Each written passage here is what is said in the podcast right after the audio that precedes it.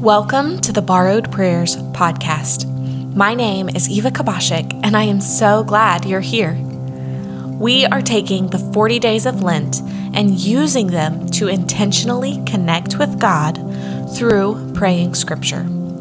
These prayers are not only on this podcast, but you can also find them in the Borrowed Prayers book on Amazon.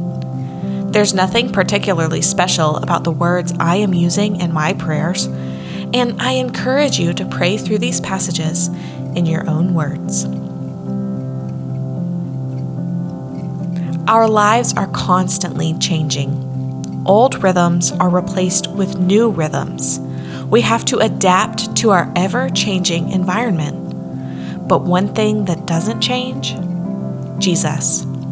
Take some time this morning to reflect on who Jesus is. Thank Him that He is our constant.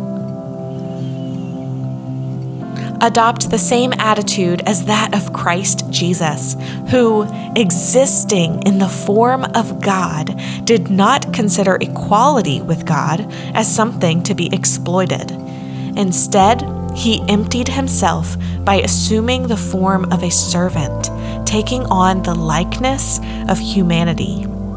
And when he had come as a man, he humbled himself by becoming obedient to the point of death, even to death on a cross.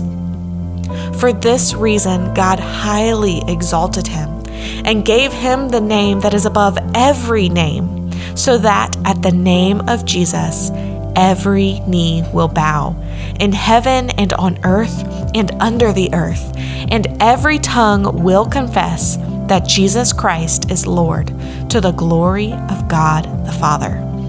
Philippians 2 5 through 11. Father, thank you for Jesus. Thank you for sending him so that we might have a relationship with you. Amen.